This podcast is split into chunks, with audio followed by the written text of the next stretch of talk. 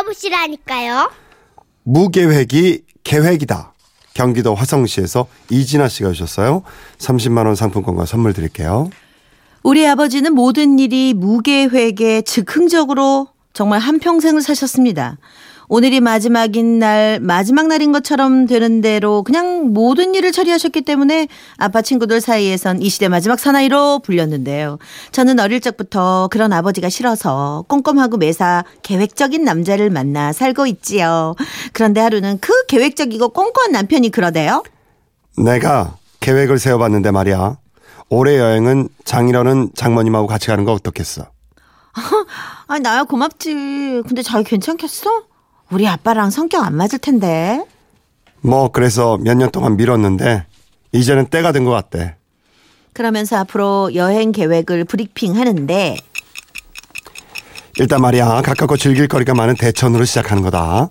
이제 우리 아들도 커서 더 이상 할머니 할아버지랑 여행 안 갈 것 같기도 하고 그래서 올해 1박 내년엔 2박 이런 식으로 늘려가는 거야. 그러다가 해외여행도 한번 가는 거지 어때? 뭐 계획 잘 세웠네. 아 그래도 우리 아빠가 감당이 안 될 텐데. 아니야. 이렇게 딱 계획을 세워서 가는 건데 뭐가 문제가 있겠어. 뭐 그래. 그렇게 시간이 지나 여행날 아침이 됐습니다. 남편은 친정으로 가는 도중에 저에게 또 브리핑을 시작했죠. 자 이제 출발하면 30분 걸리니까 10시쯤 나와서 계시라 그래. 나와 계시라 그래. 지금 도로 상황으로는 우리가 대천에 떨어지는 시간이 11시 반.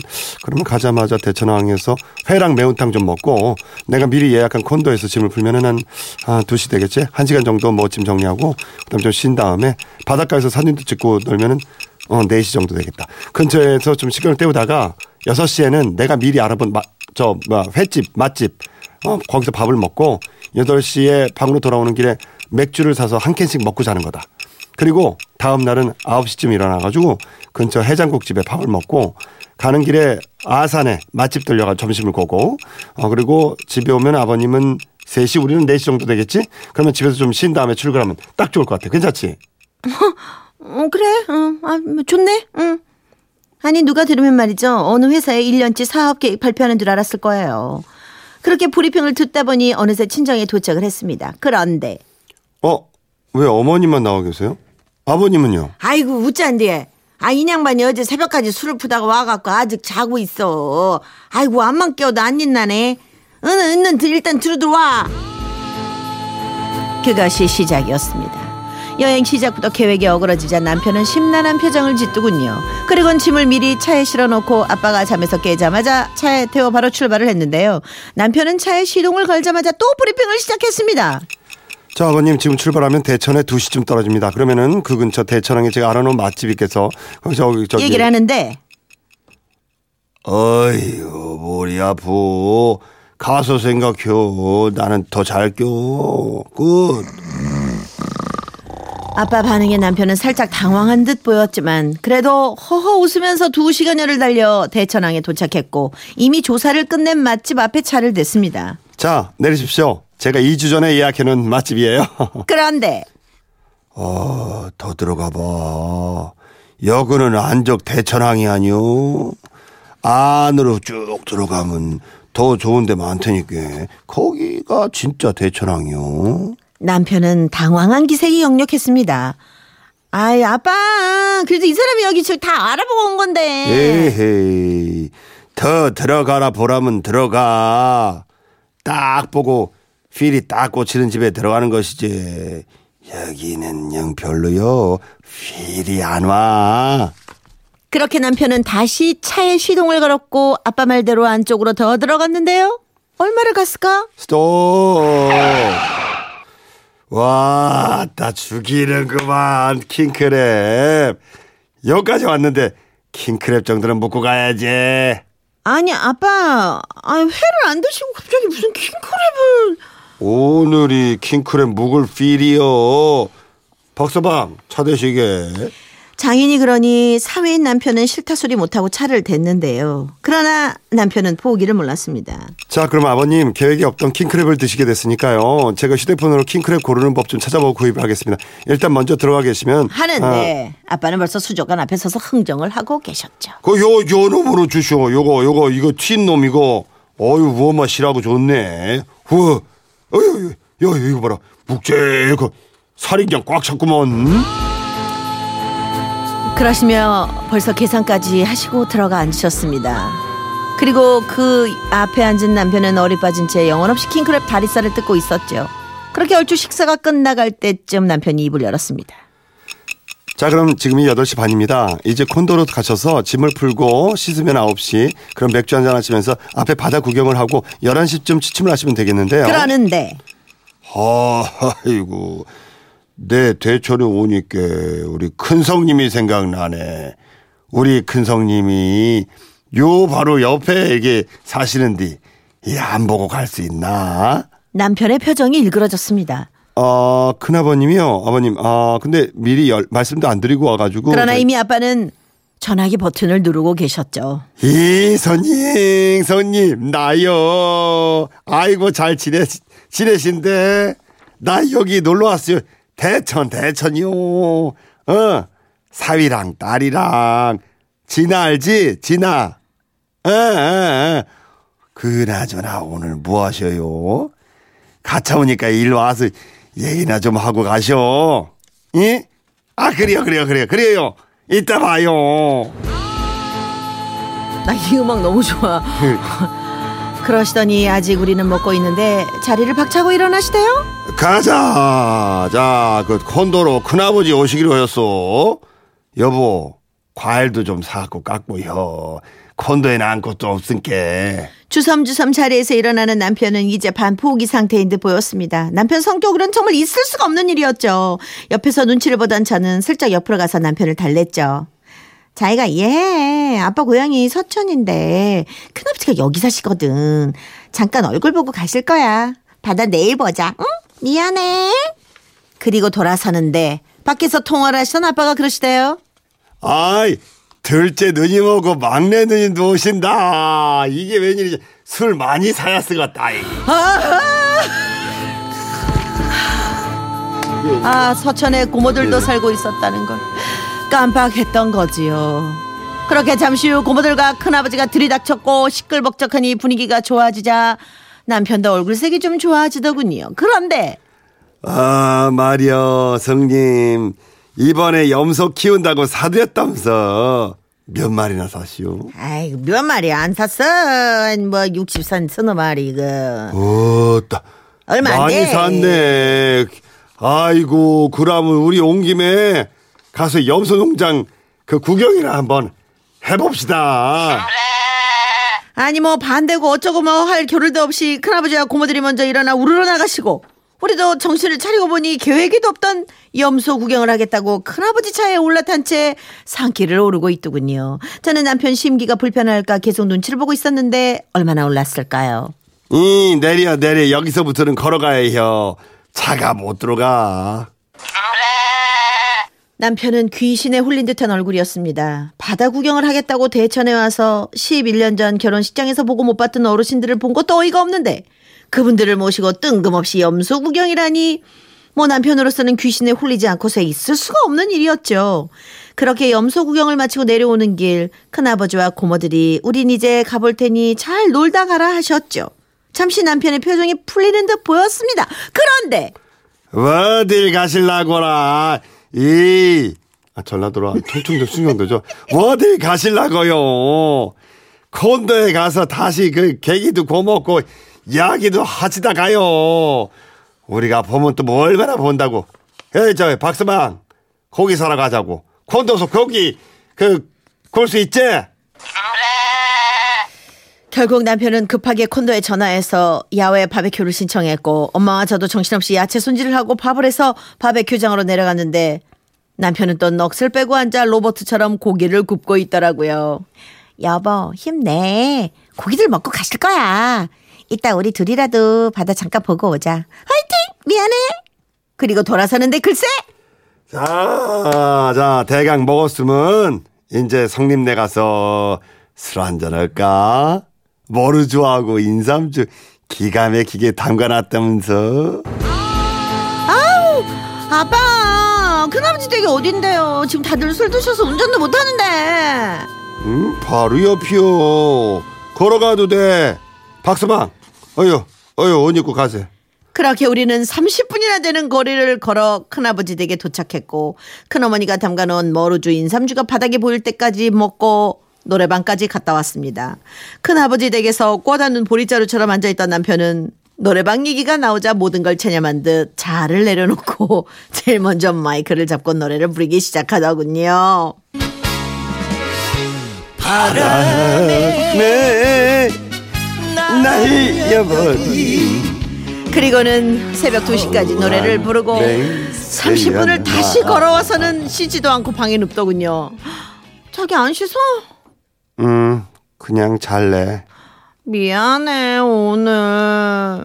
아니야, 괜찮아.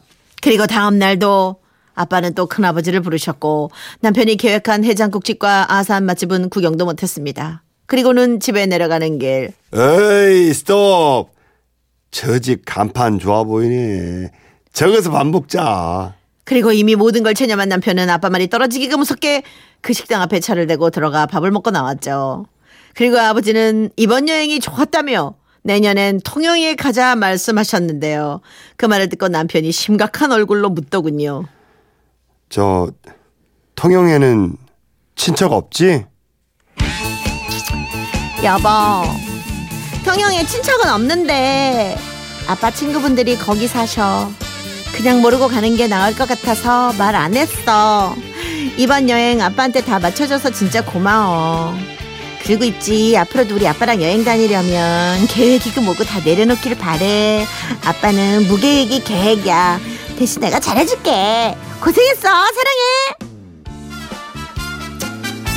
하, 네, 그렇죠. 아, 어, 서로 사는 방법이 좀 다르지만 또 얼추 맞춰가다 보면요. 이것도 재밌어요. 네. 서로 좀 배워야 돼요. 그렇죠. 근데 바로 안동역으로 가는 게 그냥 괜찮겠죠? 네. 어, 나도, 나도, 나도 안동역. 심신이 많이 피곤하시죠? 그러니까요. 네, 진성입니다. 안동역에서.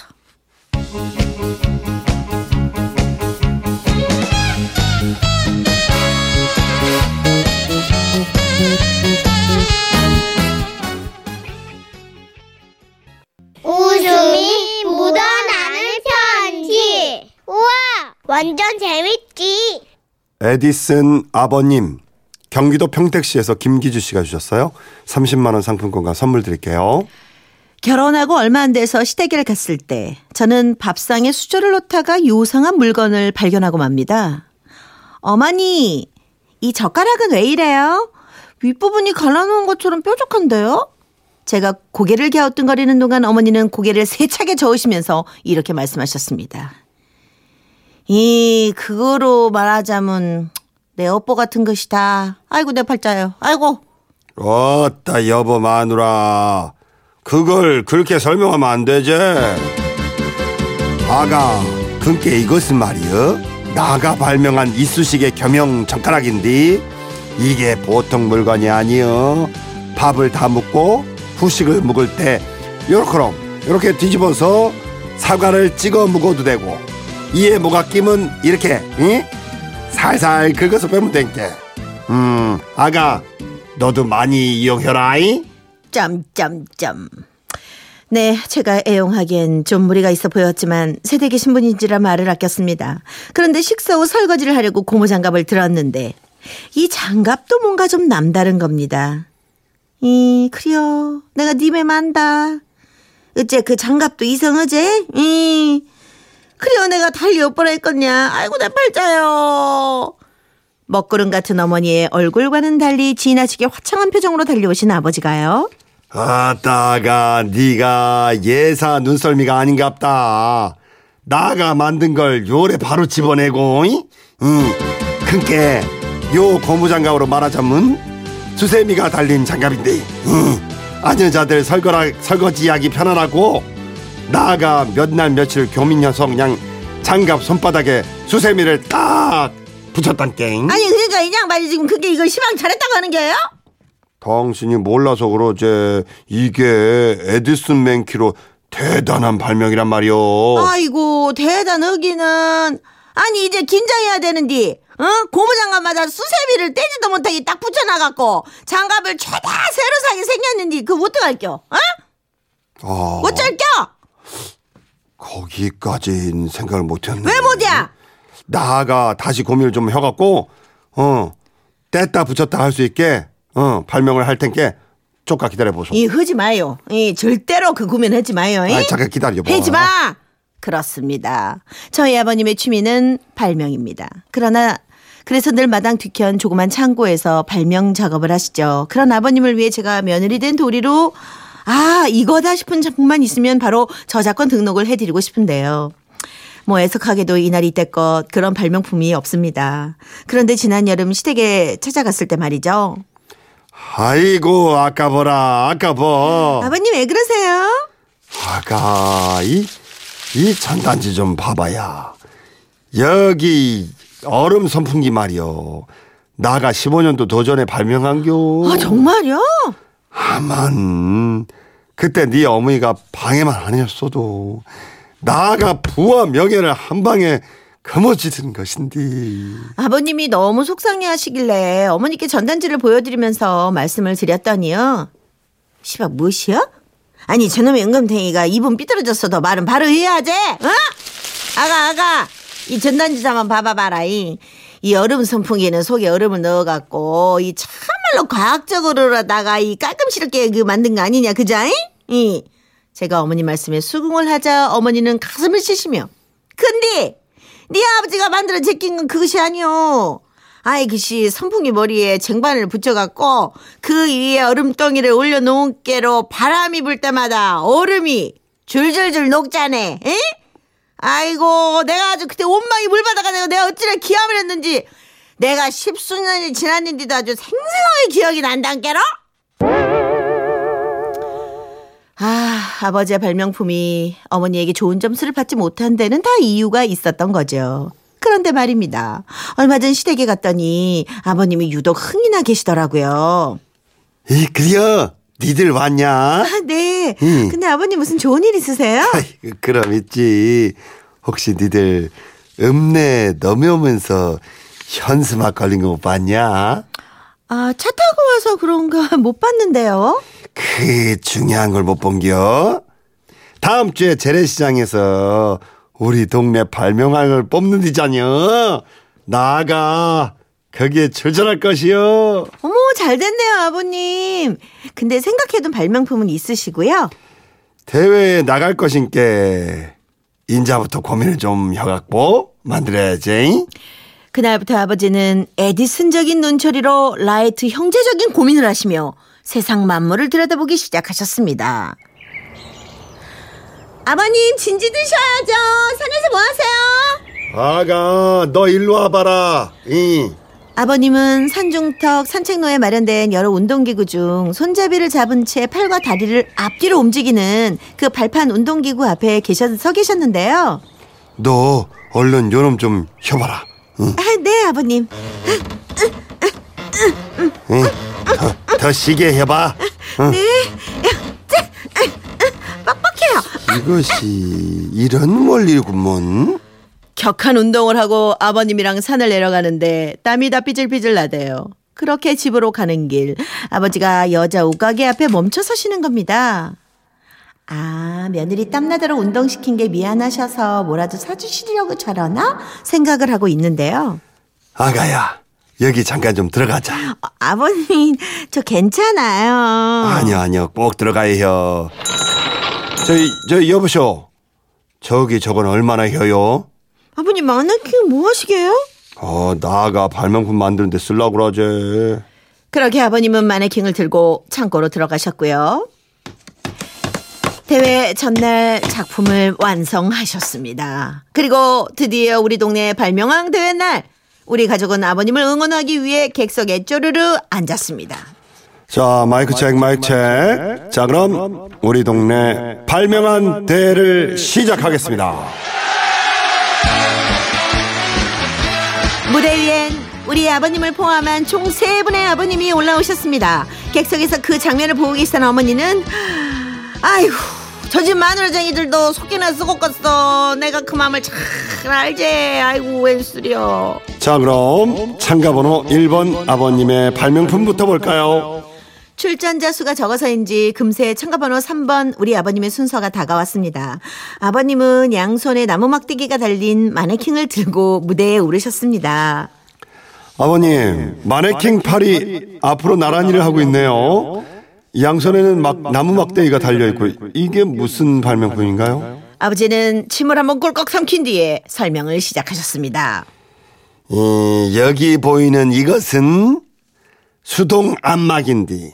이, 요렇게로 마네킹 앞에 등지고 서서 마네킹 손에 달린 막대기를 잡고 위아래로 움직여서 어깨를 치는 것이에요.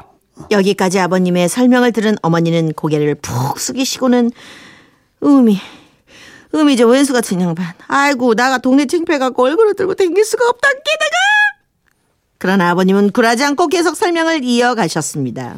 이것은 뒷산 운동기구에서 아이디어를 얻은 것인데 마네킹 팔로 이 어깨를 쳐서 안마도 하고 음, 나무 막대기를 위아래로 움직이면서 팔운동도 어, 운동도 하고 일석이조의 발명품이다 이 말이요.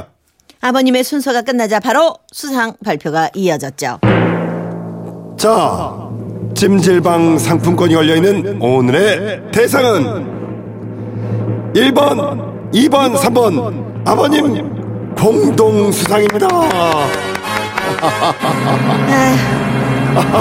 정말 정말이지 주최 측의 노고가 아주 깊게 느껴지는 수상 결과였습니다. 그래도 끝이 좋으면 다 좋은 거라고 집으로 돌아오는 길 한껏 신이 나신 아버지가 이렇게 말씀하셨죠. 좋아, 다 좋은데 어떻게 내 수동 안마기가 칼날 달린 도마랑 라디오 달린 리, 저 수레랑 같은 대상이요? 나는 그게 조금 이해가 안 돼야. 아휴, 아버님. 물론 어머니는 싫다시지만 저는 아버님의 발명품이 좋아요. 앞으로도 재밌는 일 하시면서 오래오래 저희 곁에 있어 주세요. 네, 이럴 때 며느리가 좋죠. 네. 어머님은 아주 가슴에 멍이 많이 드셨죠. 아, 근데 이런 취미가 있으셔서 건강하신 거예요. 네. 아버님 화이팅. 이러다가 진짜 하나 뭐 특허 내시면 또 음. 몰라요 있죠. 또. 아, 이 노래 그냥, 그냥 전해드리는 건데 혹시 노래를 듣다가 뭔가 번뜩 또 떠오르시면 어쩌죠? 자, 우림입니다. 매직 카페라이드. 카페에서 이렇게 안 돼요, 아버님. 안 돼요.